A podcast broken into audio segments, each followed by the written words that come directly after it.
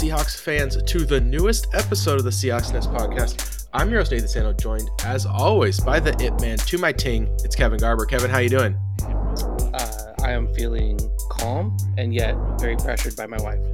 And you also are trying to figure out who Ting is. I know I could see it in your eyes. And our, our very own Rocky Balboa. It's Eric Ronnebeck. Eric, how you doing, buddy? Hey, I'd like to think that I'm the Rocky Balboa that is rich enough to afford the giant robot that is raising his son. I'd be you're going soft though. If you if you're that one, Oh, you're right. you're go you're the Rocky. I, am in the going- downward descent Yeah, of Rocky movies. exactly. Actually, You're I'm feeling really good because I didn't pull my back muscle sitting in a chair for the podcast Clever. this week. clever clever clever lang is threatening to to have intercourse with your wife it's getting it's getting real in here eric okay uh let's go ahead and start with the biggest i think most salacious news of the week uh the athletic.com uh K- Kalyn Kahler, Mike Sando, Jayson Jenks. Before anyone like really bashes the this this is like as legitimate journalism as we get in sports. These Yes. people are legitimate journalists. They would not post this if they did not think it was real or true or had some truth to it. Um, so this article goes into detail about kind of what happened in Denver this year, why it went wrong, what what what what went bad with it.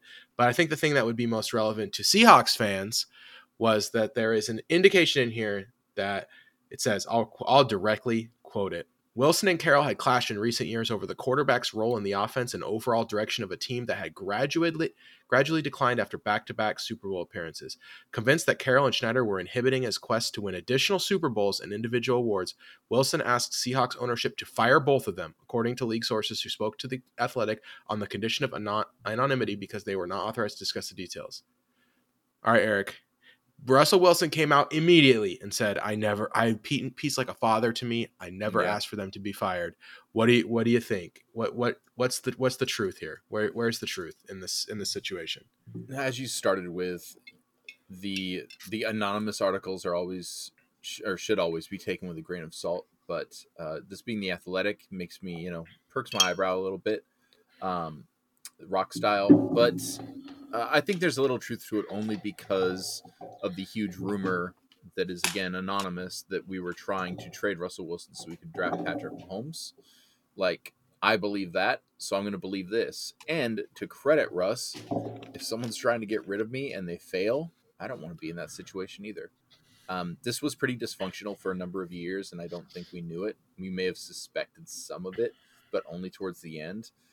You've also got a situation where that article states, you know, a a team that was gradually, you know, going down, and that's something we saw.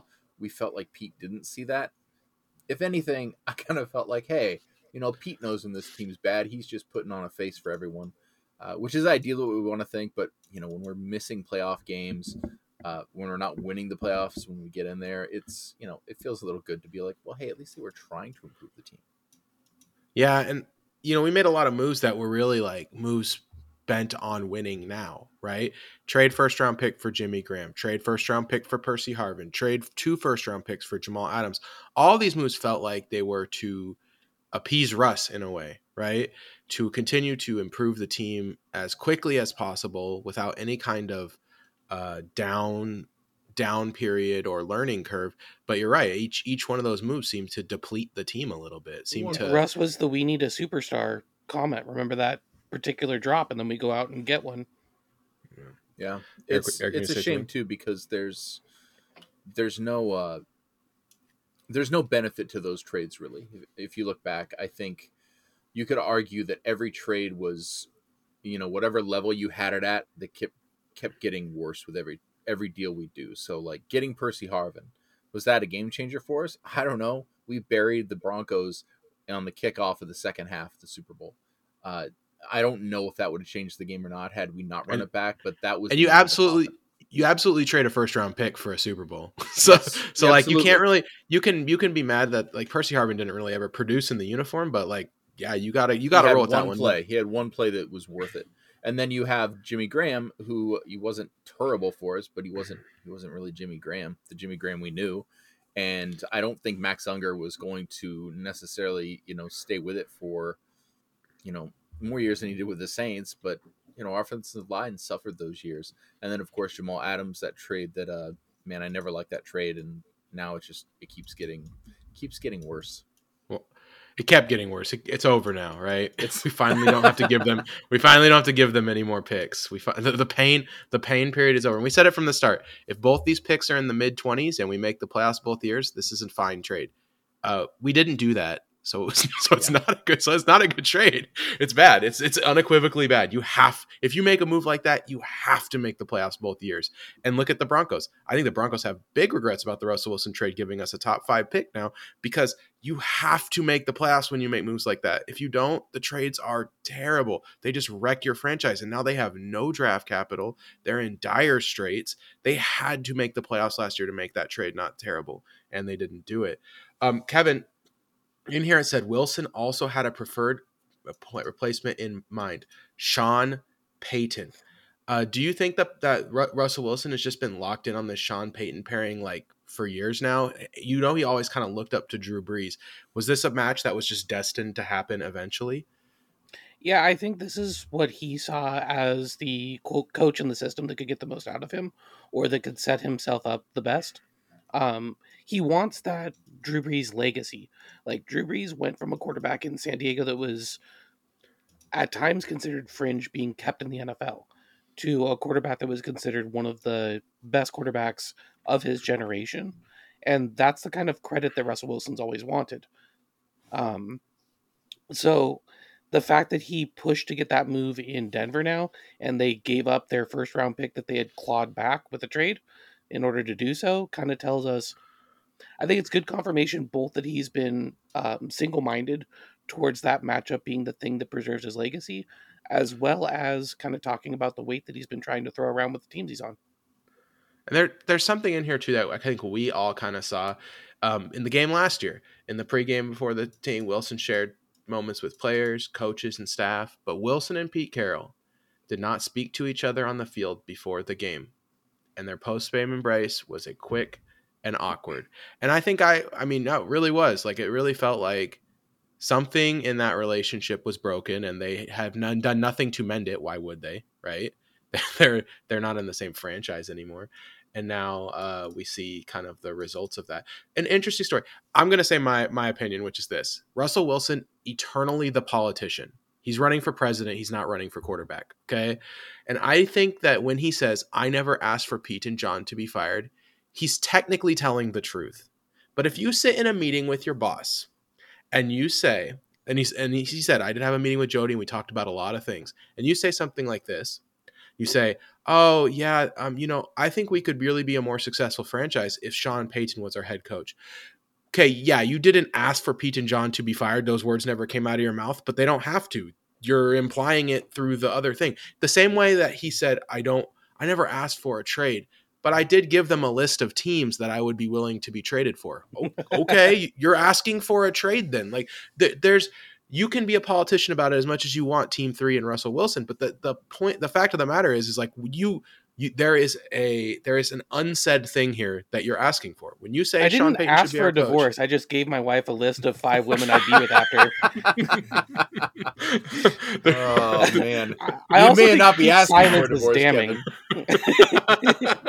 but you might be begging for one. Yeah. it's, it's just that, that Russ, we we all know what we kind of what happened, what was in the room. You put that out there, and now you have to live with the consequences. And Mister Mister Image himself, you know, he's he's trying to save the image, but you know that Russell Wilson is more of a brand than a human at this point. I I really think It's sad that. to say, but it's it's uh, it's apparent. Yeah, he's just he's he's team three. He's he's Mister Dangerous. He's a brand now. He's a human It's meme. Mister And- He's excuse me. spicy. so yeah, I I don't know. It's it is what it is. It was a very interesting article. You know, lots of stuff about Broncos in here that I'm not going to talk about about how their team was run. Um, that does not matter to me as much. It is interesting. It is interesting that the you know his office and Jake Heaps and all that stuff. But um, the, my favorite bit was this. It says Wilson hired a new publicist as his public image struggled through this difficult season. Yeah, man, that that was the problem, dude. It was the publicist. Not that you are playing terrible football and losing tons of games. The old publicist the when he got fired was like, "Okay, Russ."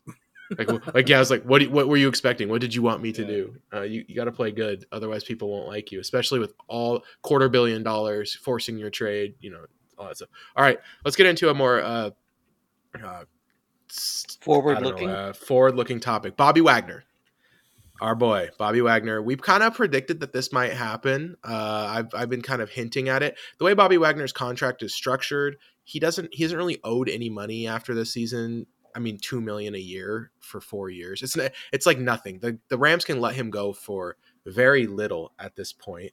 So they did. They cut him. They cut Bobby Wagner. Uh, Quandre Diggs is flirting with him on Twitter. Uh, get, and Bobby's hitting him with the eye emojis. Eric, do you want Bobby Wagner to come back and bridge the gap between the the beginning of the season and when we get Jordyn Brooks back?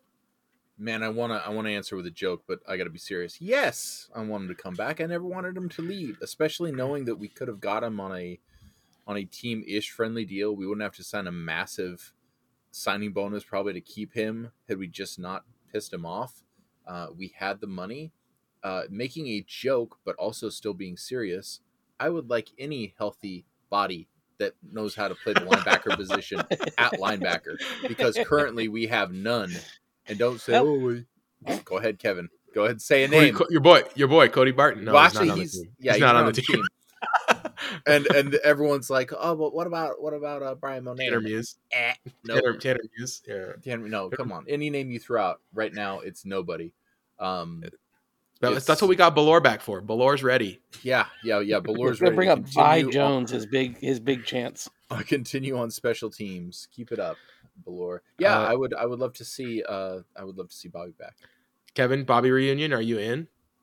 Uh, what's the uh the R and B line? Bobby, come back.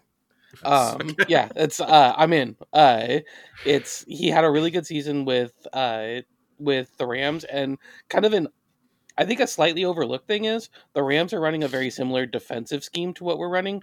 So he also kind of got a crash course in how to run this style of defense. Um, so when he comes back, he'll be a little more familiar with the system that we're running now, um, despite being away for a year. Also, he just is a really intelligent football player, so it doesn't really matter what you plug him into; he can play it. I mean, he lost a half step, so now he's a top ten inside linebacker instead of a top two inside linebacker. That's still a really good player. I I have fears. so Ah. Bobby, wa- Bobby's play was declining a bit, and some of it was coaching. I'm not gonna lie. Like Ken Norton was telling him to do things that were not smart. So I'm not gonna totally blame Bobby, but I do feel like his last season here lacked like the edge of old Bobby, and then you know getting cut and going to our rival, I think really lit a fire under his butt, and he played one of his best seasons of his career. And I just want I'm afraid that that chip on his shoulder was needed to kind of push him back to the heights of peak Bobby like he was last year. Number one. Pro Football Focus is number one rated linebacker last year and deserved every bit of it. He was excellent last year. Um, very good football player. I'm afraid that if we sign him back, he will his heart will be softened softened again. He needs the chip. He needs the chip on his shoulder at his age to drive him back to greatness. And I do I have fear of that. If we can maintain that chip on his shoulder, maybe by like having just a guy on staff who disrespects him all the time. You know, like a guy who follows him around and just says like, "Dude, I just don't think you got it anymore." And then that guy, you know, he's making like you know fifty grand a year or whatever. And he's just, you know, Bobby, uh, mm, I don't think you could lift those weights. Mm, no, it's too heavy for you. You're, you're just getting old, man. And then he's just like pissed. You know, he's like super angry. That's what we need. We just need like a pet. We need to hire you do- John Leguizamo in the past. what you do, what you do is you uh, you uh, extend a qualifying offer to uh, Muse so that we have Bobby and Muse as the floor, and then we spend like a day two pick on a linebacker, and then Pete goes, "We're just gonna play whoever's best." You know, when when Jordyn comes back, we'll have to make an evaluation then to figure out who really earns that that other starting spot, and so then Bobby's like. Well, there's no way I'm going to let this rookie beat me out for a starting spot. Zero And I'm not gonna, yes, I'm not gonna let the rookie beat me. So when Jordyn comes back, it's Jordyn and the rookie. Yeah. Okay. I don't know if Um, we're gonna have to worry about it though. He said he wants to win, and Uh, as much as I, I and get we made the for playout, CF and we made the football, playout. We made the playoffs last year. he wants obviously he- Super Bowl man. He doesn't. he is not- make the he- playoffs. Well, he's not a good. he's not a good evaluator of that because he said that last year. He signed with the Rams and they won like four games. Good so- point. so, so obviously he does not have the ability to evaluate whether or not a team is going to make the Super Bowl. he should So consult his agent about that. Oh wait, So he's going. He's going. That's, to, that was so. That was like great. John Schneider's quote. John Schneider actually has a quote about this. He said something about it. He said, um, oh, he's not. really? he said he's not officially cut yet, and unfortunately, we can't talk to his age. We can't talk to Bobby yet because he's not officially cut yet. Normally, we talk to his agent, but in this case, Bobby is the agent, so you can't. They can't. They can't talk to him yet. Because normally you would. You talk to the agent ahead of time and be like, okay, what are we gonna do? You know, what, what are we looking for? How much do you want? Because you know, Bobby in the six to eight million dollar range is is a big difference between Bobby and the. If he's like going out looking for thirteen million, we're not signing him. Go get I don't Lavonte know if David. anyone's signing him for that. I think he's I probably going to get like a a nine year with every like nine million this year, and every year after that is twenty dollars. the Bobby Bonilla, but with but with a with a coupon book to to Jack in the Box instead of. Uh, 20, 24 years of twenty dollars. All right, let's get into our big topic for today. Uh, we're going to start off our draft previews this today with quarterbacks in the draft. Quarterback, obviously, a pressing issue for the Seattle Seahawks as they have zero quarterbacks with NFL starting experience on the roster right now. Uh, Sean, Man- Sean Mannion never got a, a real start, right? I don't Uh, know. for us, no. For any for anyone, I don't know. Did Sean Uh, Mannion ever yeah, start Sean again for the Mannion Rams? did get some injury start, I do believe. Oh boy. So okay, I guess we have Sean Mannion. Um, yes, Sean Mannion has three starts, three losses, five point two yards per attempt, one touchdown, three interceptions. All right, Sean Mannion was on our practice squad for a lot of last year. So anyway, um, so quarterback in the draft though, it's got to be something the Seahawks are thinking about. It's not very often you pick in the top five. You have opportunity to take some of the premier talents at quarterback with that pick. So let's start with the big philosophy, Eric. We got to start with the philosophy there's the elephant in the room. Geno is out there. Geno Geno is available. We obviously have a relate existing relationship with Geno. Um, so what do you prefer? Do you prefer a quarterback in the draft, or do you prefer Geno Geno Geno come back? Man, What's, what's your is- what's your what's your preference? It's a very difficult question Kevin? because Kevin's got that song in our heads, so now everything is something come back because it's in my head, Catchy. and then you just said it. It is. It's a. It was a. It was a jam. Uh, I'm going to be annoying for a second because you said, yeah, it's it is a difficult question, and for me, it is going to be, and I think this is where Pete and John might be. Where are we going to be at pick five? Like, is there a chance that the D tackle's available, or are is there talk that like, you know, eh, Hey, CJ I Stroud, wanna- Bill Bryce Young fall to number five? Mock I want to talk about right now. I want to talk about Jalen Carter because I think that there's a player who's very comparable in terms of like the kinds of attitude issues we're talking about with Jalen Carter. Because the attitude issues people are talking about, they're not talking about Jalen Carter is a bad person or Jalen Carter is Brandon Miller from Alabama, the basketball player who's bringing guns to his friend to shoot people. Okay, or Jalen Carter's the Georgia is- offensive tackle. We're, we're gonna we're gonna take that guy in the argued This is round. hard These are not- never actually made an NFL play. He's these not are not the Jalen Carter issues. The Jalen Carter issues are like how much does he really care about like getting in super great shape? How much does he really care about you know being an NFL football player beyond the money? And there was a player in last year's draft who has um, who was very very very similar to this, which is Kayvon Thibodeaux. And people are saying now that Kayvon Thibodeaux was completely off the Seahawks board or, you know, so far down that they would never get him, like second round. Because in the interview, he spent a lot of time talking about his brand and how the NFL would be great for his brand. And Ooh, Russ. that's the you this is it. this is this is not the kind of so this this is not like when we talk Jalen Carter character, we're not saying like he's a bad person. It's like how is football the most important thing to him, or is he more there? You know, I'm here to get my paycheck. I'm a great athlete. Um, I love being around these guys, but like I'm not gonna get in good enough shape to play 600 snaps. 300 snaps is about where I'm at. Like, is that who Jalen Carter is? Because Georgia didn't certainly didn't trust him to play more than like 350 snaps a year. So this is true. I think like Jalen Carter is a real question if he will even be on our board. But we got we got off track there a little bit because I just I've been thinking about that for the last couple of days. Uh quarterbacks, Who's- yeah, like Oh, what man, if these quarterbacks corner- fall to us at quarterback? Quarterback. Sorry, I thought you said cornerback. I was like, no, no, no, No, no, no, no, no. This dra- this is this episode's all about backs. I, I, I realize four that. Four you. quarterbacks in one dollar back. so so uh, the, sorry the uh so you do which one do you prefer? Do you prefer the trying to get the guy our guy in the draft? Like if we love one of these guys, and we'll talk. Me and Kevin will talk, and you a little bit about which one we think they might love. But do you want to get the guy you love here, or do you want to just take the safe route, re-sign Geno, you know, 20, 25, 30 million dollars, whatever it takes to get him back in the uniform? right now you take the guy you love. Like if there's a quarterback that you love, get him. As as much as we are having uh, Russell Wilson conversation at the you know the doldrums of his career, don't forget like Pete and John had a like a really bad fight in in drafting Russell Wilson. Like John So- John said, "Hey, I want him in the first round." Like we're not going to get him. And it's like, okay, well, we have to get him in the second then. And then the second, Pete was like, no, we're getting this guy. And John supposedly like threw something against the wall and walked out of the room. Said, we're going to miss a franchise quarterback because you want to get this guy here. They were able to get him in the third round. Everyone, everything was fine. But you And wasn't wasn't you the guy love. wasn't the guy you drafted in the second round too, Bobby? Yes, yes. But that's the thing. Like that's You got that's- the you got the franchise defensive guy too in the in but the that's that's round. John was like, there's no way Russell Wilson's going to last to the third, and let's face it, he shouldn't have. Um, Mhm. He should have been a first round pick. But either way, if you love like a guy and he's available, and it's a matter of like, I think if it's a matter of ten picks, don't take that risk, especially with quarterback. Hey, Kevin, what what about you? Do you think that we should try to uh, bring Geno back, or should we focus in on on these quarterbacks as a real option in the top at number five? Um, I think Geno's a player that his limitations make it so that he's not going to be someone who carries you to a Super Bowl. We saw that he has some struggles under pressure.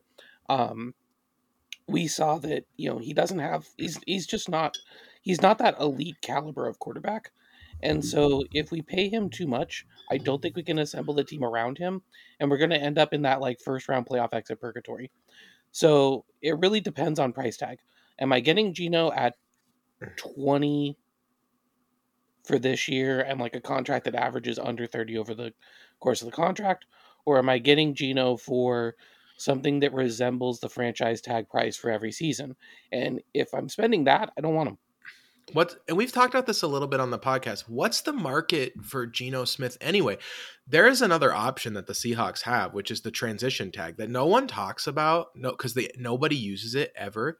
But like this might be the perfect situation for the transition tag, which is where we put the transition tag on Geno and we get the opportunity to match any contract he finds out there. Because I just don't think the market out there for Geno Smith is is so incredible that he's going to get signed for you know 30 million a year with a hundred million in guarantees anymore i just don't see it the way the market has shaped up with derek carr and aaron rodgers becoming available jordan love is clearly going to be the guy in green bay so that closes down another spot to land as well like it's just the the the, the window is narrowing for them for where for geno for where he could even go and it just well, seems we'll like talk about, there are like four or five pretty legitimate quarterback prospects. And that again takes some jobs off of the table. Yeah. So that it's just I just don't think the market's there for Geno. Uh, for me, that means that I want my Seahawks to play hardball, and that sucks because you know there can be hurt feelings. Geno can end up just getting mad and leaving, and that that can happen. So it's it's really tough. It's tough. This is a, a challenging situation. If I was in charge, I would sign Drew Lock as a safety net, put the transition tag on Geno Smith, and let him explore his options, and then look at the draft for my quarterback. That's that's what I would do because I do think you don't get to pick in the top five very often. This is our opportunity to get the guy if we love one of these dudes in the interview. Are you guys ready to go over the individual players? Do it. Let's do it. I cut I cut people into three tiers. Okay, so I started with the top. This is the top four. These are the four guys I think most analysts right now are saying are going to go in the top 15 picks or so in the draft. Um, I only say 15 because one of the prospects is uh, a little divisive, and we'll get to that in a second. Some people see him very highly, some some are a little bit uh, lighter on him. But let's start with the sure thing. Everybody loves Bryce Young. Uh, Bryce Young. So I'll start with you, Kevin. What do you what do you see when you watch when you watch a little bit of Bryce Young? Um, I see a player where if he was 6'1, 215, no one would argue if he's the first pick. Um, he's uh, elusive. He's able to move inside and outside the pocket. He keeps his eyes up. He makes throws. He distributes the ball really well. He has He makes really good throws to all parts of the field too. It's this isn't like a short quarterback who doesn't throw to the middle. He No. doesn't he doesn't have Russell Wilson syndrome or whatever you want to call it. He will make those throws over the middle of the field. He is not scared. Yeah. Yeah, it's he um he runs with the throw in mind, but if he chooses to take off, he can get chunk yardage. Uh he processes at an elite level. He throws with really good ta- anticipation. Um, people always want to bring up Alabama's talent. Alabama's wide receivers this year were not good. Like there are some ugly drops when you watch the footage, and he still was out there making plays at an elite level. Um, Uh, he played in a pretty pro style offense because it was run by O'Brien.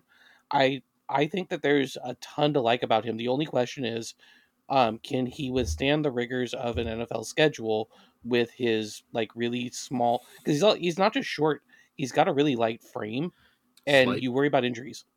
Yeah, 79 touchdowns versus 12 interceptions, a 65% completion centers. This is just over the last two years. Uh, and yeah, has just looked like the best quarterback in college football. Can make all the throws. Eric, when the guy, when you see a guy this talented, but he has that one thing, that size. You can't teach. You can't teach size. You can't train size. This is something he cannot change. Does that scare you off of Bryce Young so high in the draft? A little, given the Seahawks' luck with slight individuals. I mean, this is Let's- can- yeah. I got I got three I can name in the last few like what five seven years. Um, Yeah. and All, all backfield players like Bryce Young will be backfield too. players. It's it's a little frustrating. Um, I don't know though. Like I look at Jalen Hurts, and Jalen Hurts is a little more sturdy, a little more stocky of a Mhm. player. But right now, like, would you take would you take a Russell Wilson the first year right now? Someone who doesn't need to to see over the lineman, someone with legs that can go out, play, make, and make things happen on a three four year window. I think I'd like to do that. Now, is his frame so unforgiving that this guy takes one hit and it's like, oh, he's out for five games? Yeah, I don't want that guy. Yeah, and he's creative, man. He's just a creator on the field. Like you, the comparison to Russell Wilson, I think, is so apt.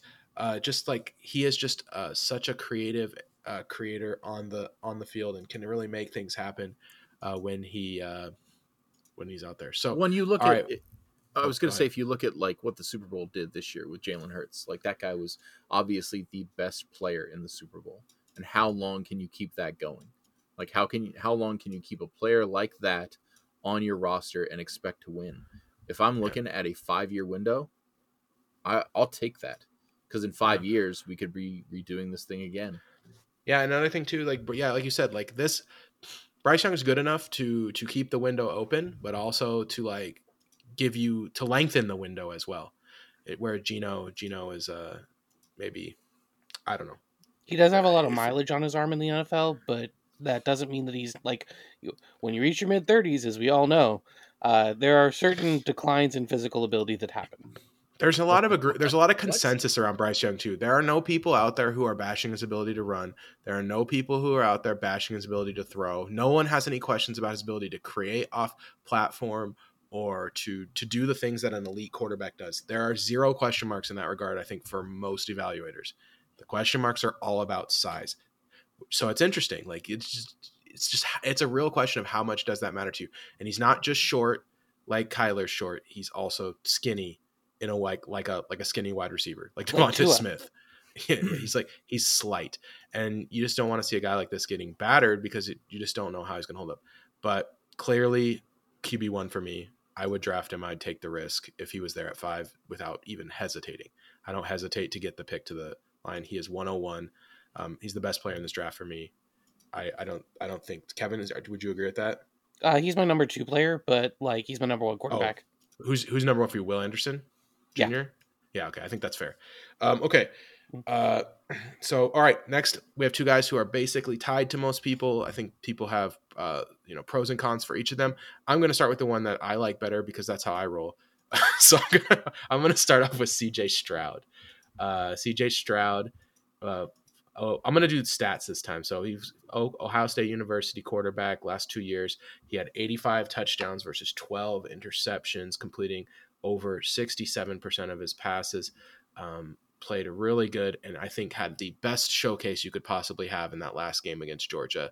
Uh, playing against a really difficult defense, put up one of his best games of the season, maybe his best game. Uh, would you say that was the best game of his season, Kevin? Was of the, that season, was, yeah, I would agree. The, in the playoff, I mean, he just he was considering incredible, competition, incredible in that game, and played against the best defense in the nation. So, all right, Kevin, what, what's your what are your thoughts when you watch when you watch CJ Stroud? Um, CJ Stroud is uh, a challenging evaluation to me, and it's because um, highs and lows. So uh, he's got a really good arm, but he's got really inconsistent footwork and throwing base.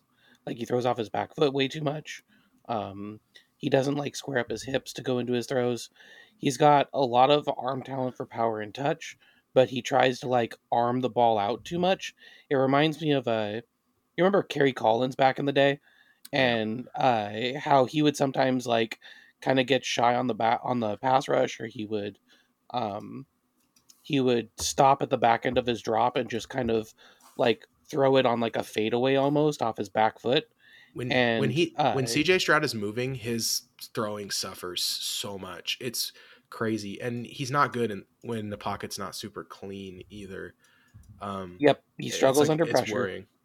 But like, man, he never misses a layup. Like if a guy's open, he is he's hitting that guy. Yes. He finds that guy, he hits that guy. It's like incredible. Except, the way he like except when he's in under pressure, when the pocket's backside receivers.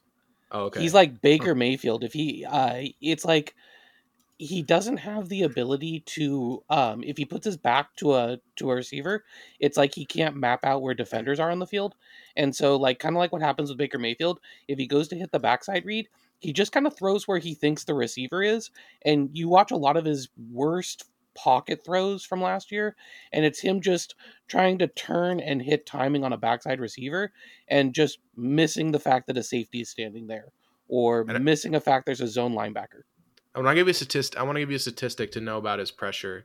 No pressure grade. Pro Football Focus ninety two point nine. That is um, elite. Pre- yep. Pressure grade forty three point nine. That is terrible. It's not elite. Guy, he does not. Bad. And uh, the other thing is that CJ Stroud can run. He can really run, but he doesn't. He's not like the other Ohio State quarterbacks we've seen in the past where they were he's a pocket passer. He wants to live in the pocket. He's comfortable in the pocket. If you can keep a pocket clean, this guy will tear the other team apart. But he, he doesn't have like a timer in his head or the ability to move in the pocket in a way that I would like to see um, him do. So who does that sound a lot like? Uh, Ryan Tannehill. Jared Goff. Jared Goff. I feel like both of those are very apt comparisons. The those upside of C- the the upside of CJ Stroud's higher because if he starts running, it, with any kind of regularity, if someone can convince him, like, hey, you know, when the pocket starts to break down, just run for six yards. It's it's fine. Look at watch Josh Allen tape. He can be that. He can be that. He's huge. He's six three. He'll add muscle. He's not big now, but he's he has the frame for it. He's not going to be two fifteen. yeah, his upside is Derek Carr with better rushing. Yeah, but his just, downside he, is Jared Goff with Jared Goff. Yeah, just Jared Goff, just straight up. That's Goff. a that's a pretty low. It's a pretty low ceiling there. I don't. I know. I feel. Yeah, it's it's tough. Stroud's tough. Um, and also, I just don't think he's enough of a weirdo for for Pete and John. There's a weirdo factor with Pete and John right? Like the, Eric, would you agree that they like the guys that are kind of kind of built different, kind of a little a little odd, kind of a just a different different kind of cats? Would you agree that I, I would agree with like? that? Is Bryce Young that, or is it just because his nah, his makeup ne- makes the risk so enticing? The next the next guy we're going to talk about is that this guy puts ah. mayonnaise in his coffee. This guy bites the banana with the peel still on. Okay. Does he? This, does he also eat kiwis without without a. I would know, you, you uh, bet you bet your ass he would. This is this is the guy. No, I don't Will, know if I like him. Will Levis, quarterback Kentucky, total weirdo, but pretty good football player. Let, let, me get it. Let me dig into his uh, stats a little bit. Now, this is where you're going to start to get worried, Eric. You're going to hear this and you're going to go, "Ooh, this is this is a guy we're thinking I've actually about taking read up on Will Levis a bit. So yeah, go on. Okay, so 43 touchdowns versus 23 interceptions. A lot worse than the last two guys we talked about. Completing almost exactly 65% of his passes, 8.2 yards per attempt ish. I'm I'm fudging the math a little because I'm doing it fast, but but they're close to that. Will Levis has kind of worse stats, but he played for Kentucky, which is not Ohio State or Alabama. So we'll start with that. He played behind much worse offensive lines than those guys. Kevin, when you watch Will Levis, uh, what what's the what's the thing that that uh, that you you notice? What jumps off the tape to you? Uh, so something to note: uh, two two coaching points here. Um, one of them is uh, Kentucky's offensive line has been on a bit of decline because their offensive line coach died suddenly, like two or three years ago, and they kind of didn't know what to do about that. And uh, as you obviously wouldn't, so that kind of messed with the offensive line talent and coaching for that team, and so you saw last year they still had kind of players that were under his tutelage and recruited by him. This year, a lot of those players are kind of washing are kind of ending their time with the program, and you saw a step back from the O line, and he struggled a lot. The other piece, though, is in 2021 when he had his best season, um, he was he, had, he completed 66% of his passes, threw for like 2,600 yards, 23 touchdowns, 12 interceptions. Um, his ADOT was 9.2. Uh, he was getting rid of the ball in like 2.6 seconds. He had a lot of things that you like, and he was playing in a McVay style, pro style offense. It was they plucked an OC off the McVay tree, and so the cool thing is if you watch his 21, 21 tape especially, you get to see him succeeding in a style of offense that is going to be similar to what we employ him in here. Um, he has arm talent for days. He will come in. He has plus arm talent. Um, he is He- very he said athletic. he he says he can throw it 80 plus yards, and I totally buy it. I mean- I yep. I've watched was- him throw it like 55 on the run without his feet set. So Yeah, I could definitely believe he He's like, I could throw, over them I could throw 80. He's like, I could throw 80 plus, no problem. And I'm like, yeah, probably. Levis is that. Levis is 100% that dude. Yep. Um, he. all, one thing I love about him that I think Pete and John are going to love is he does not care about what happened on the previous play. He will come. He will make uh, just a. and I have no other way to describe it. Just a dog water terrible play. Just a just a just a just a short arm release that like hits a linebacker right in the chest, and the next very next play he will come out and bomb a long pass right to a dude and just like be fired up. It is wild. Yeah, just put it on a guy's guy- hands 45 guy- yards downfield in the air. this guy does not care. He does not care. I think this prospect is polarizing for a reason, though. He's inconsistent, makes a lot of mistakes. His ball placement is like t- inconsistent. He's good for like four bad throws a game. Any game, throw put any game tape together. Will Levis is going to have multiple bad throws in that game. He is. There's no game where you're like, oh, he kept it clean the whole game and never made a mistake. He just does that. But the tools are there. The attitude is there for sure. Um, I think Pete and John are going to love Will Levis. I don't know if I love Will Levis, but I think Pete and John are going to love Will Levis. He just reminds me of that Josh Allen style big man running with the giant arm. Uh, there's some projection you got to do because he ain't it right now, but can, he can be it. Is he going to be? I mean, right now, like I look at Quincy Carter or Jamarcus Russell, both of which Yeah. are very scary names. Um, Um, is is that I is have a very his- different name for you. okay? yeah, That's go ahead, go ahead, that's what I want to hear. Okay. So, downside, you're looking at Jameis Winston with rushing ability Yeah. or Carson Wentz, just like that careless with the football. Oh, Jake you know Locker who- Jake Locker who ne- Jake Locker, who never got injured, because Jake. Locker had some terrible throws, but he was good Yeah. when he was healthy. Jake Locker. Uh, I would say he's fundamentally more accurate than Jake Locker. Then honestly, because- like if it's Just because Jake Locker threw every ball so flat, that I don't understand. Right. I don't that's understand what thing. his Levis deal can was. actually Like throw with like touch and stuff, and he does. Like he makes Jake really Locker, good. I don't know why he threw every ball like is just a fastball pitch so flat. That is so because he to didn't know how to play quarterback. yeah, he was a baseball um, player. And uh, so I would say that his upside though is like Ben Roethlisberger. Like think about early career Ben Roethlisberger. He could take off and run. Um, the system kind of simplified his reads, so he was able to just use his arm talent.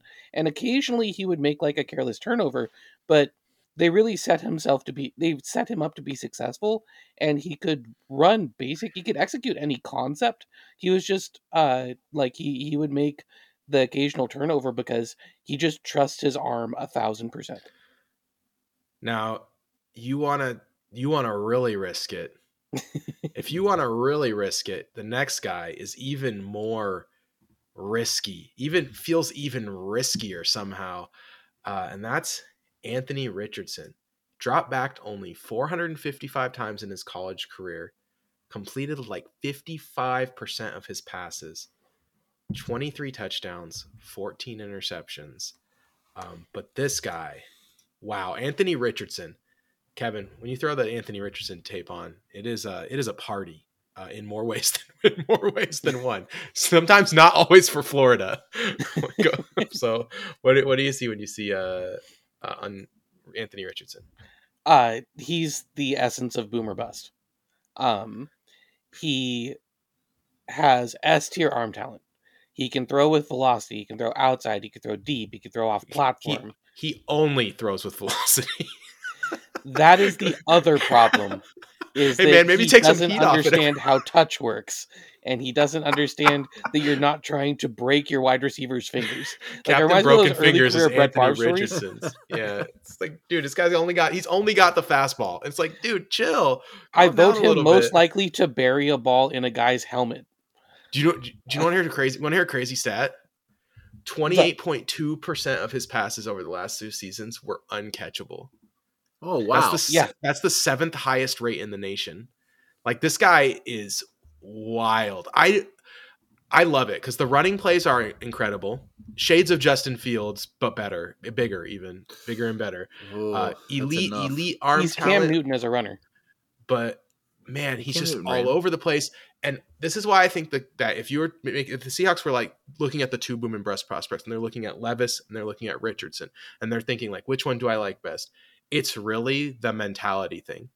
A lot of Richardson's worst games, he something bad happened and everything that happened after that just kept being worse or bad similarly bad or worse. He did not seem to have like the ability to just like recover in a way that Levis did and I think that is probably why that's probably what separates Levis from Richardson in the Seahawks eyes because physically I think you're going to look at both these guys and be like oh these both guys can both really do it and Richardson's got even better legs his legs are out of bounds. He's got legs. he knows Yep. how to use them. oh he does. oh he does. Um so yeah explosive. I mean he can house the he can house it from anywhere. Like just it's it's like it could be first and 10 on the your own 15 and he could take it to the house. It's there's no nothing that can stop him from going all the way. So i really uh i really think richardson's an interesting prospect. I would like to take him if we trade down from five to let someone else come up and we're picking now around nine let's say we trade with carolina carolina comes up to get CJ Stroud. They love CJ Stroud. They're so um, in love with CJ Stroud. And then we go down to nine, and there's Richardson just sitting there. I'm okay with it. I dig it. We picked up the extra picks already to kind of make up for the risk, um, especially because the Panthers aren't going to be good next year. So, Uh, so This is true. high comp, low comp for Richardson. oh, okay, oh, okay. Here we go. Uh, high comp. Uh, I don't know. Cam, Cam Newton, Josh Allen, Cam like those Newton. that that that that that breed of uh, elite runner and and really great passer. Uh, Low comp, Lo- Blake uh, what- Bortles. No, low comp. What's that guy? Terrell. Terrell Pryor, Okay. Oh, you love Terrell who I thought who I thought never got a fair shake at quarterback in the NFL. If I'm being completely honest, but uh, was not gonna be ever gonna be great. He was But I would say those three players are it. Like he's got the legs to always make an offense kind of work. Like his rushing that Terrell- ability is everyone remembers that Terrell Pryor run. Everyone remembers that was like that thing was goaded. What was he on his own five or something? And he he started the play in the end zone. Yeah, that guy. Yeah, and Bortles Okay. is the same way. Like he could take off and just kill you in the run game, but like he just never I- became accurate I enough. hated Bortles college tape though. I was just like, ugh, just never seeing the underneath linebackers. It felt like he could never see those guys. At least I feel like Richardson does see those guys, but he just it doesn't have the ability to throw it accurate, mm. accurately. Richardson sees them, but he just knows that his, he can throw the ball fast enough that it will teleport to the wide receiver before the linebacker can even recognize that the ball has left his hand. All right, so those are the four. Those are the four top guys. Those four guys are probably all going in round one. You know, we could see a situation where one falls. Maybe everyone decides they're out on Levis or Richardson. He falls to 31. And then, you know, there's a trade up scenario where one of the teams at the top of the second round who still needs a quarterback is looking at him the same way I that Baltimore love Ravens to be looked- that team. looked at Lamar Jackson. I mean, I think that that is a very that's a very distinct possibility. Um, but I do think all four of those guys go in the first round. I think it'd be really surprising to see any of them fall out of the first round. Now there are two guys who kind of fall in the middle. They are between. I feel like this draft has the four first round guys, then these two guys that are in the middle that could go anywhere from round two to round five, pretty believably, and then the rest, who I think after that it mm. is you you better know something I don't, because I think a lot of those guys have something that I, I mm. significantly that I don't like about them that makes them probably unlikely to ever be a really good NFL quarterback. So let's talk about those two guys in the middle. First one uh, is a very tall man from Stan, from the University of Stanford, and that's uh, Anthony McKee or Tanner McKee. Sorry, Tanner McKee. Tanner McKee. Uh, he is older, uh, 23 for a junior, so he's older for someone who has uh, very little experience. Um, and he played on a pretty bad Stanford team last year. So what what do you what when you throw on the, the tape for Anthony McKee, Kevin? Do you notice anything that makes you think he could be something more than just uh, just kind of a career backup? The hard thing with Tanner McKee is not only was the talent around him not that good, but the scheme was like super dated. You're basically watching somebody run an offense from like 15 years ago, and it was a little painful at times. Um, my comp for him ended up being Mark Sanchez. I uh, he would operate well in like a timing based heavy play action because he's a guy who can make reads and like uh do like dump offs or like check downs um He's got to get my, better. My problem he's got to get better at not taking sacks though. Twenty seven percent sack conversion rate is terrible. Like, and he just takes he just takes sacks sometimes. And it's like, dude, throw it away. but it's throw not because he's like holding the ball too long. No, Like He's- like he- got rid of the ball in 2.5 seconds. Like 2.51 was his time to throw. he's just he's game. just pretty bad under pressure. That's like Yeah. the problem, and, and it's hard to tell how much of that is like Stanford's offensive line is garbage because he's getting hit really soon after the play starts. and no one's getting open because they're running dated schemes that everyone has playbooks on from like Bear Bryant. I think Tanner McKee's worth a shot, like in the late second or early third. I think it's an interesting. He's an interesting prospect. He's huge. He's six foot six. Um, he's definitely someone you could bring in and, and try to run like a timing, like you said, timing play action passing offense through. But he might just Uh, be Mike White. Yes, he Ooh. might just be Mike White, which is a player you can have around who can start a couple games, but it's not like a not exciting. Um, okay, Hendon Hooker is the other guy who's in the middle. Uh, Hendon Great Hooker, name. Great uh, name. great name, great play last year. You know, he has the splash game against uh, uh, Alabama, right? Where everyone looks back at. but Hendon Hooker got injured at the end of last year. He's really old. He's 25, which is which is um he's been around around That's for a long ancient time. by quarterback prospect Um, standards. Yeah, He did he did not run a modern offense. Uh, is it is it is it he ran too too modern of an offense. That's what it is. yeah, I mean he didn't run an NFL offense. How about that? yes, Do you is it too late for Hendon Hooker, or is, is this a guy who maybe people are sleeping on as a round three prospect? Uh, he's a guy that three. you. The thing is, if you take him in round three, you have him for a rookie contract. He probably gets one more contract.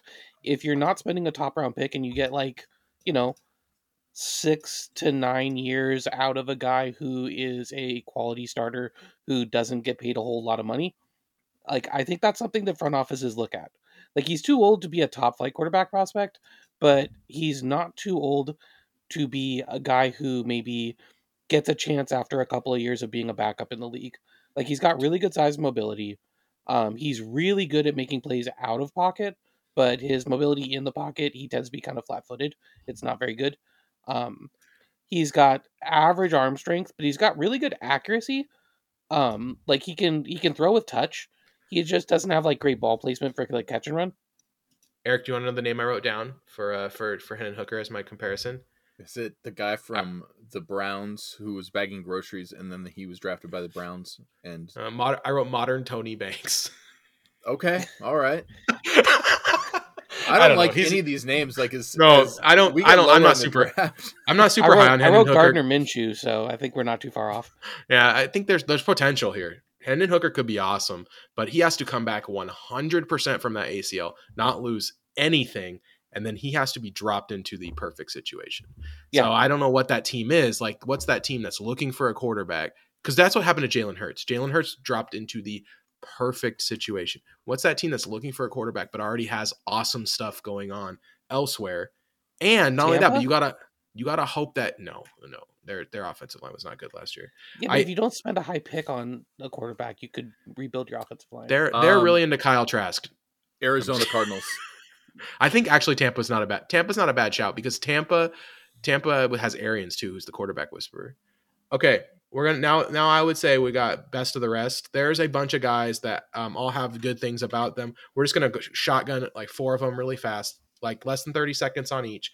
Kevin, Jake Haener. Uh, What- Jake what- what- Haener, uh, if you looked at Taylor Heinicke and John Wolford and were like, I like that kind of backup because he can kind of win a few games and he throws really accurately, then you might like Jake Haener. He just struggles under pressure and uh, he's small.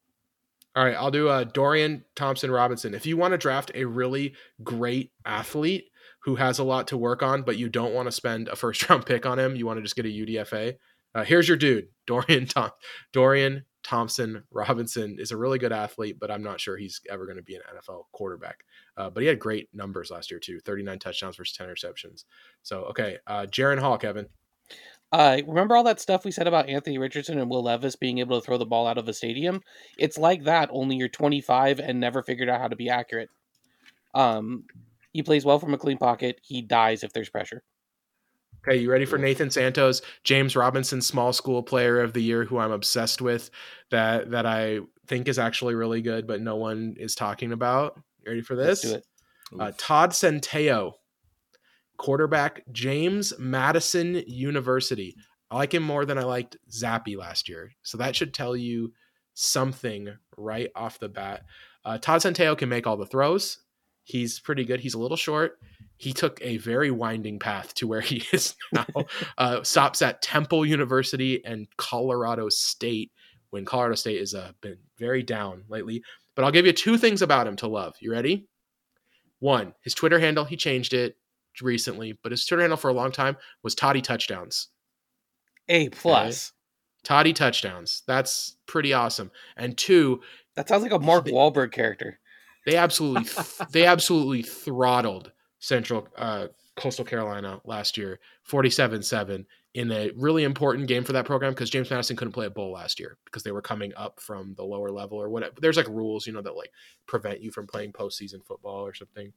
Um, Sounds yeah, it's a. So anyway, transition year. they yeah, their transition people, year or whatever. You can't you can't play a postseason game, so they couldn't play. So that was basically their bowl game, and they kick beat the brakes off of a Coastal Carolina team who has been very good for the past couple years.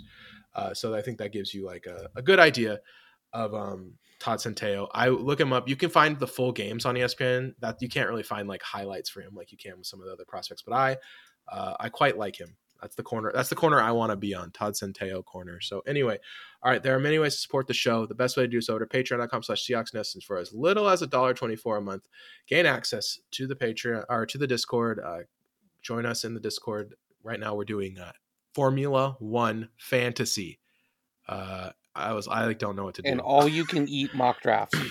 Yes, and then and then yeah, me, Jot, me, Joshua, Joshua, and Kevin posting mock drafts all the time. If anyone wants to join us, please start posting your mock drafts. It's definitely uh, fun. Those thank you, Emmanuel, Andy, Brett, Cooper, do it all for the Tucci, Evan, Flocktimus, Gavin, Greta, James, Joes, Joshua, Lucas, Rad Dad, Nikki C, Ryan, Timothy, Astro, Blake, Bob, Casey, Daniel, Dave, Foles, David, Foles, Jay, Michelle, Mike, Mike, Richard, Thomas, Warwolf, Brandon, and Nick. All right, it's time.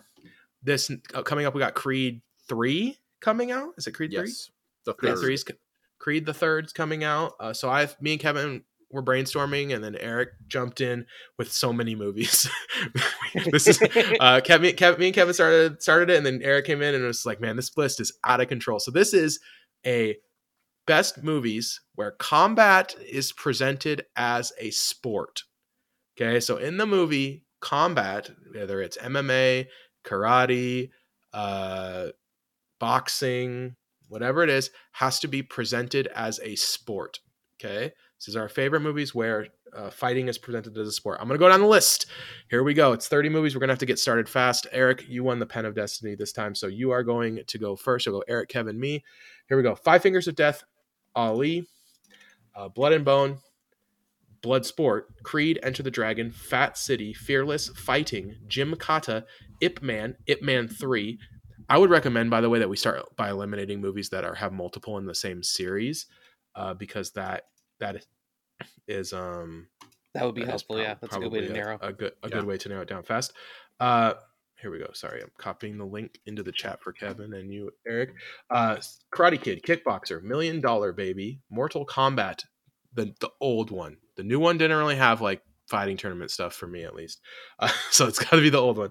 Never Back Down, Ong Bak, Over the Top, Raging Bull, Real Steel, Red Belt, Rocky, Rocky 3, Rocky 4, Snatch, The Boxer, The Fighter, Vision Quest, and Warrior. Yeah.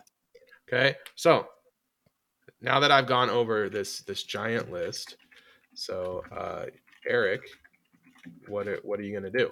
Oh Which man, I- I, I I feel like I can I can go many places here, but it's it's all going to be out of place of of bitterness and anger. Um, and Best place to start. know, it is the best place to start.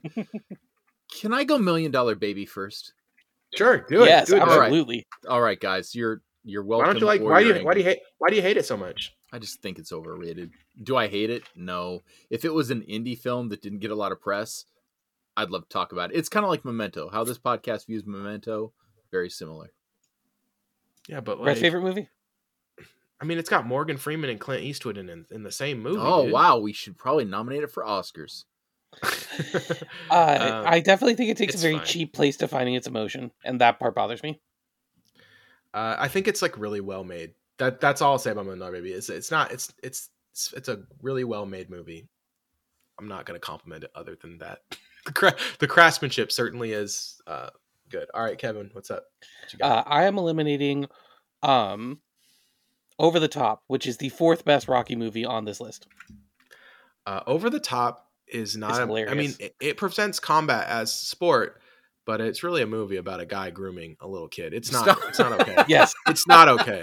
it's a hundred. If you wanna- saying that because it's a very not okay. feminine looking kid. if you want to talk That's about not true. grooming, if you want to talk about grooming, you need to watch Over the Top because man, he's putting this kid in some sketchy situations. can we can doing we all some things with him, it's saying some things to grooming him?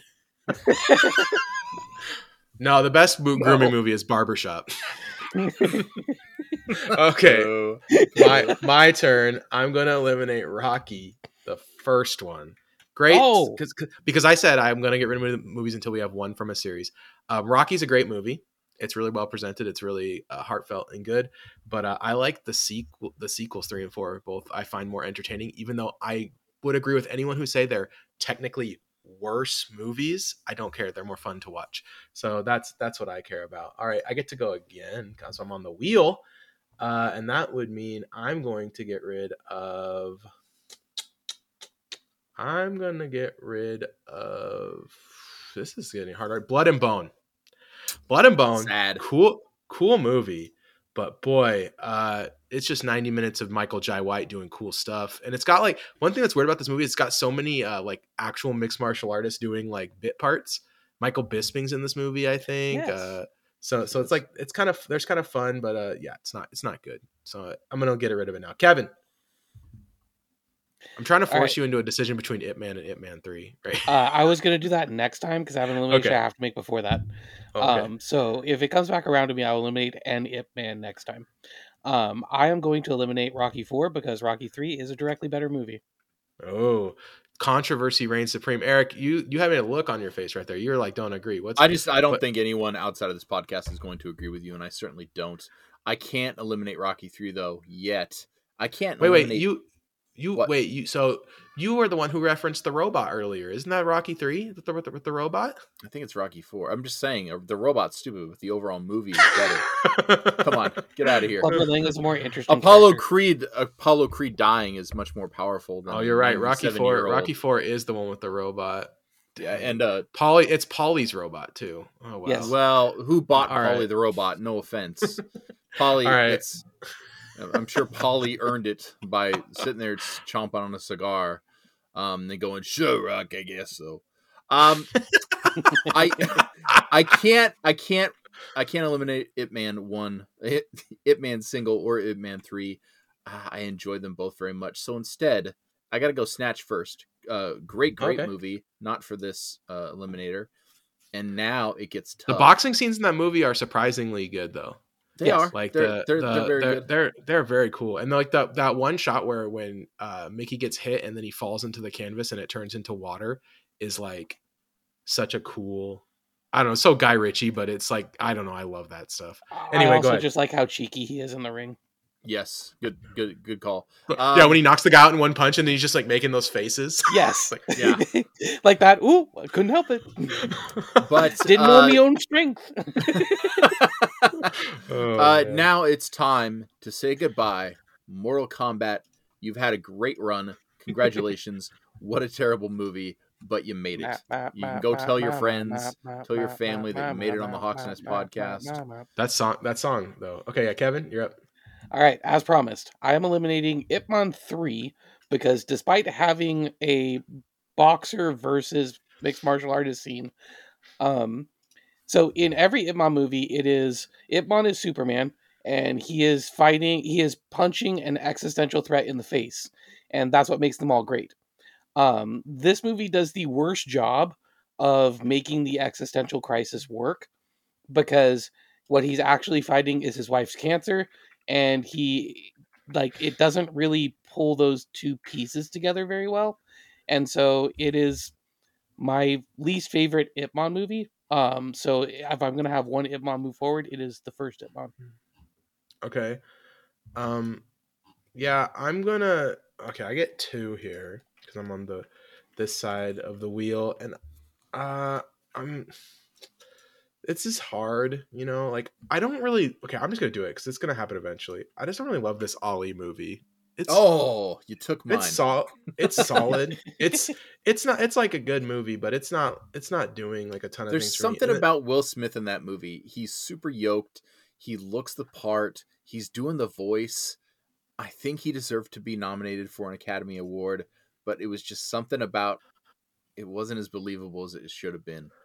yeah i liked Right. when uh, he saw someone with the boxing gloves he's like i gotta get me some of these i uh I like i'm gonna eliminate at the end of the movie, Kevin, I Kevin. hate you ah, Ali, Ali, hey, it's me. Ali, Ali. Ha ha ha ha. Yeah, okay. Anyway, uh, kick kickboxer is going next to me because it's the directly worst blood sport. Kevin, Every Uh, time you that's re- every time you eliminate a Jean Claude Van Damme movie, you're eliminating Lionheart.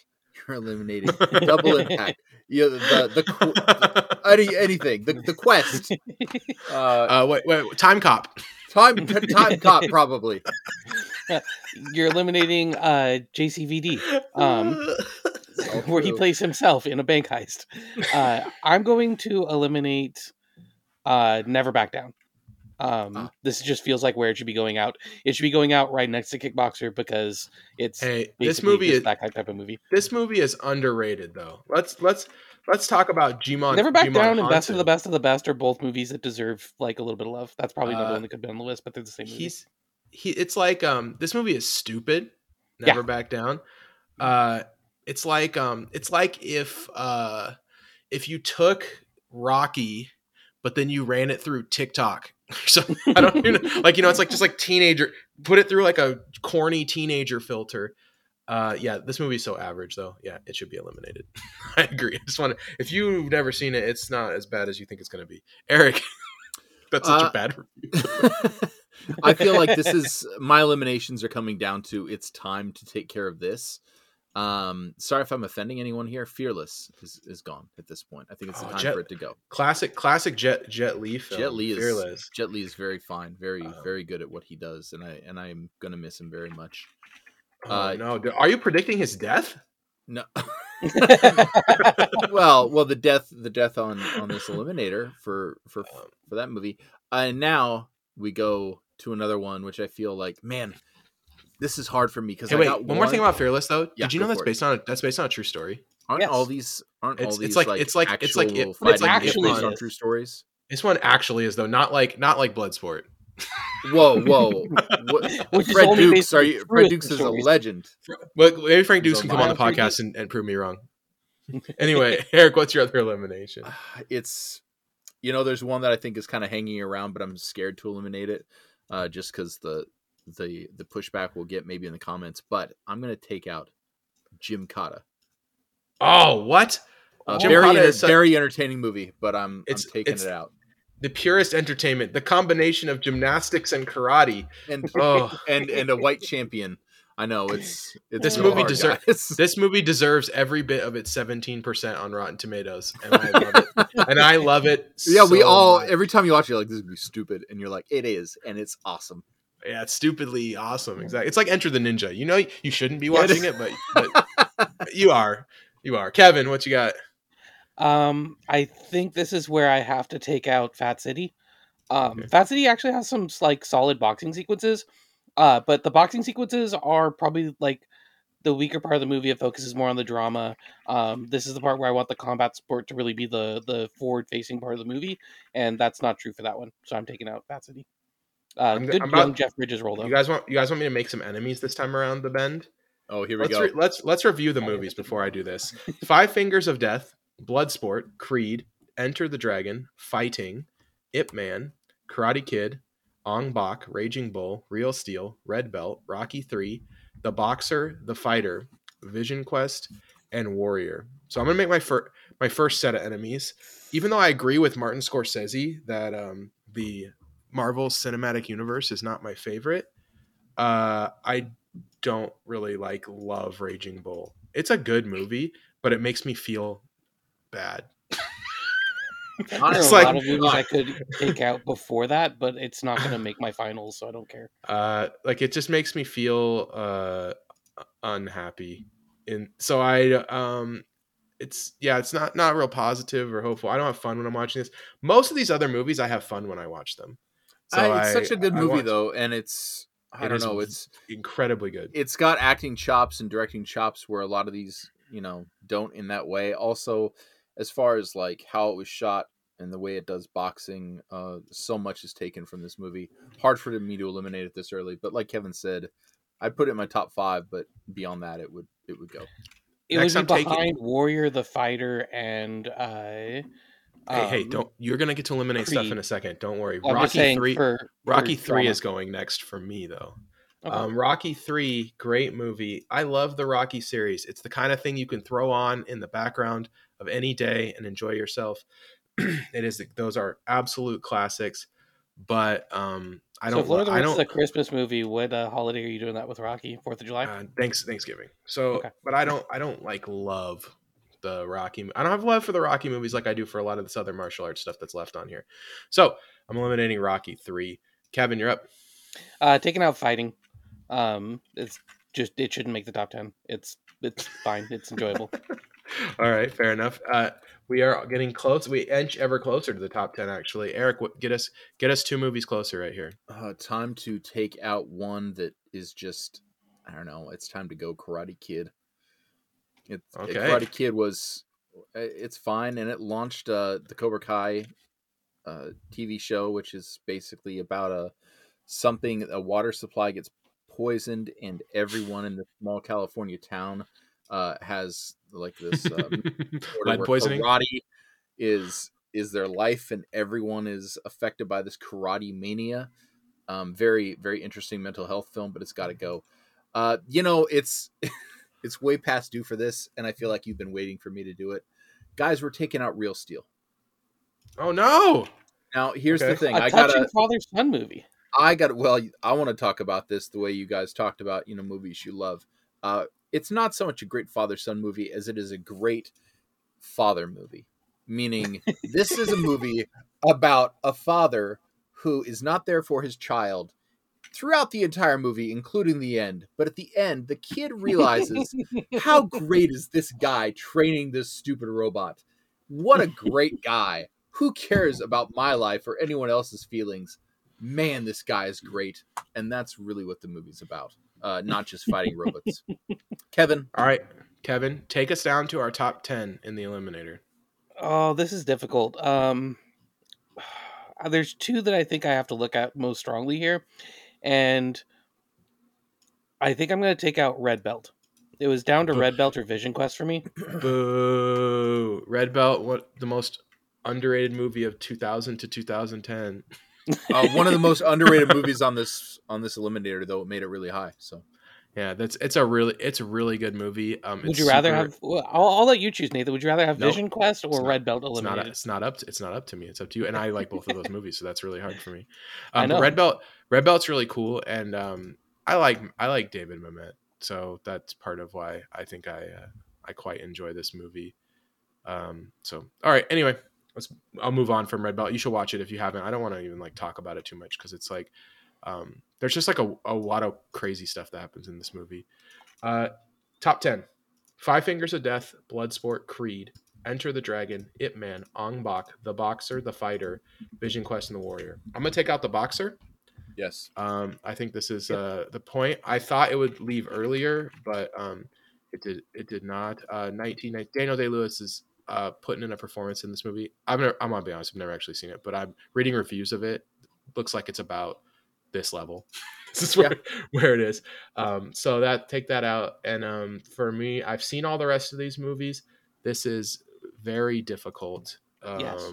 But I am thinking I'm going to get rid of a movie that I think has great performances, but I don't like love it um, as a movie. But the performances are all really great. And that's The Fighter.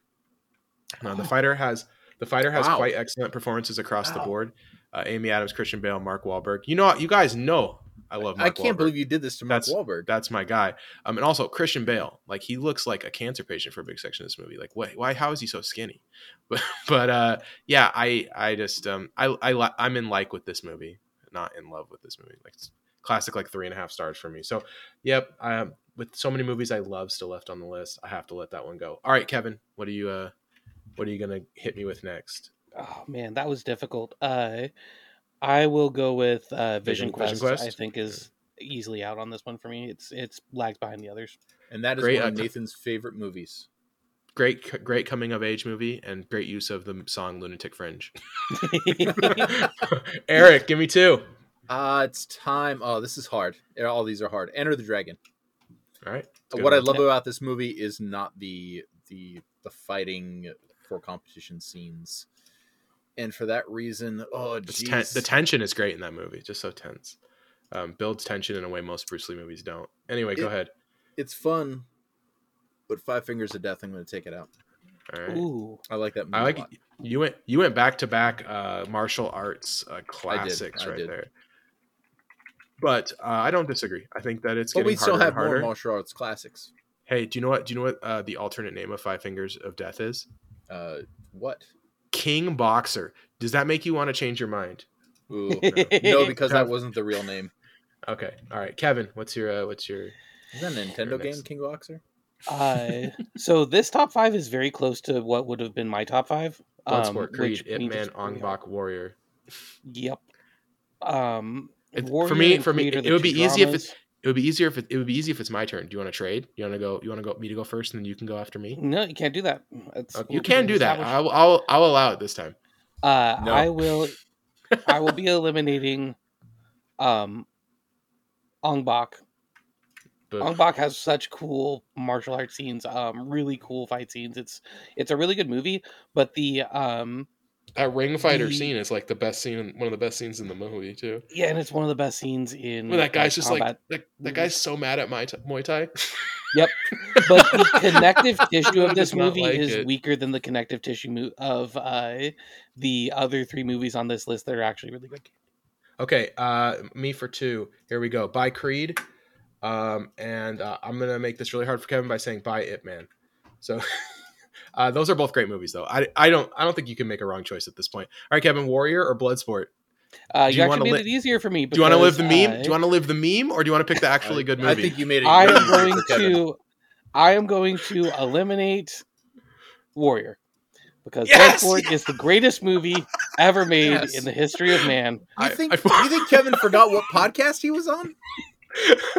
I was like, I was like, man, Warrior's a really good movie. It is a is maybe- legitimately great movie, but and it's Bloodsport is the greatest movie ever made. So the greatest story told on I'm- film. like like I'm Of a true 99 percent sure you gave I'm 99 percent sure you gave Warrior a five stars on Letterboxd. Like I, I that's think, that's quite true. Um, it goes Bloodsport, and then Citizen Kane, and then every other fucking movie. I don't give And then the making of Bloodsport. And all then Lionheart. For Kevin, for Eric, we will see you guys next week. Go Hawks.